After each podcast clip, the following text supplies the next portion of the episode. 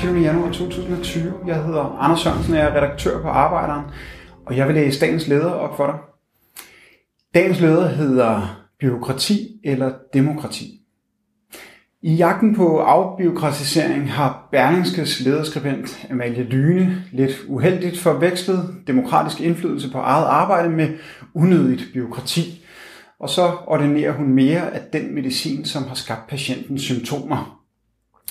Det hele starter med ønsket om, at velfærdsarbejderne skal udføre det arbejde, de er bedst til.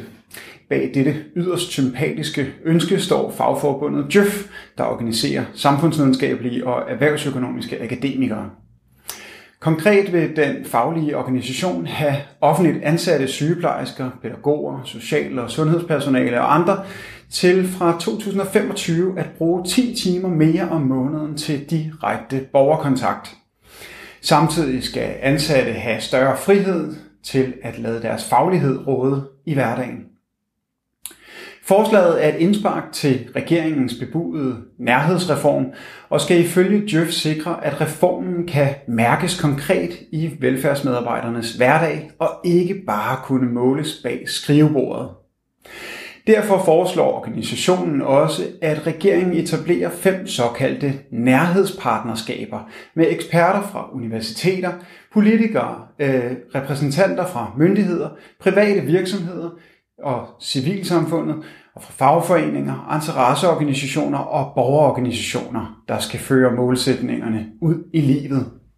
Og det er her, Amalie Lyhne ser rødt.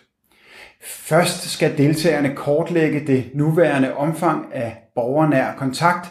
Dernæst skal de definere begrebet faglig frihed og opstille mål for den faglige frihed. Så kommer arbejdet med at udarbejde målemetoder og planlægge, hvordan disse skal foretages og gentages. Endelig skal deltagerne i de 5 nærhedspartnerskaber udvikle konkrete løsningsforslag. Arbejdet skal gennem 3 forskellige faser. Man kan allerede se papirbunkerne for sig, skriver hun i tirsdagens leder, og advarer om, at Djøfs plan paradoksalt vil føre til mere bureaukrati. Men inddragelse af samfundets aktører, og ikke mindst af de ansatte, som skal gennemføre forandringerne, er ikke unødigt bureaukrati. Det er sund fornuft og demokratisk og en praktisk tilgang til reformer, som alt for sjældent tages i brug. I stedet for Djøfs forslag om en inddragende afbureaukratiseringsproces vil Amalie Lyhne bruge konkurrence og frit valg langt mere offensivt, end vi gør i dag, for at slippe af med unødigt bureaukrati. Her må vi huske den borgerlige lederskribent på, at den registrering af arbejdsopgaver, som i dag fylder urimeligt meget i velfærdsarbejdernes daglige rutiner, netop skyldes års konkurrenceudsættelse og borgerskabets våde drømme om at omdanne skattefinansierede velfærdsydelser til profitabel forretning. Det er jagten på at prissætte velfærdsopgaverne, som har skabt registreringshelvedet. Skal vi bevæge os frem til en offentlig sektor, som arbejder for at løse velfærdsopgaverne bedst muligt for den enkelte borger, kræver det derfor et opgør med årtiers privatiseringer.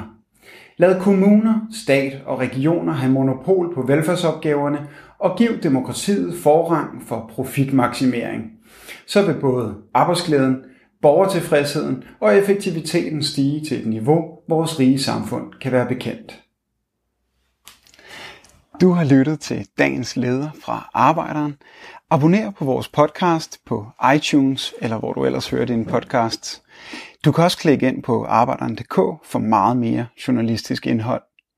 Du er også velkommen til at følge Arbejderen på Facebook, Instagram eller Twitter, samt tilmelde dig Arbejderens daglige opdatering på Messenger.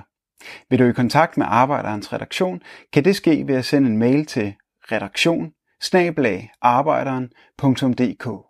Tak fordi du lyttede med.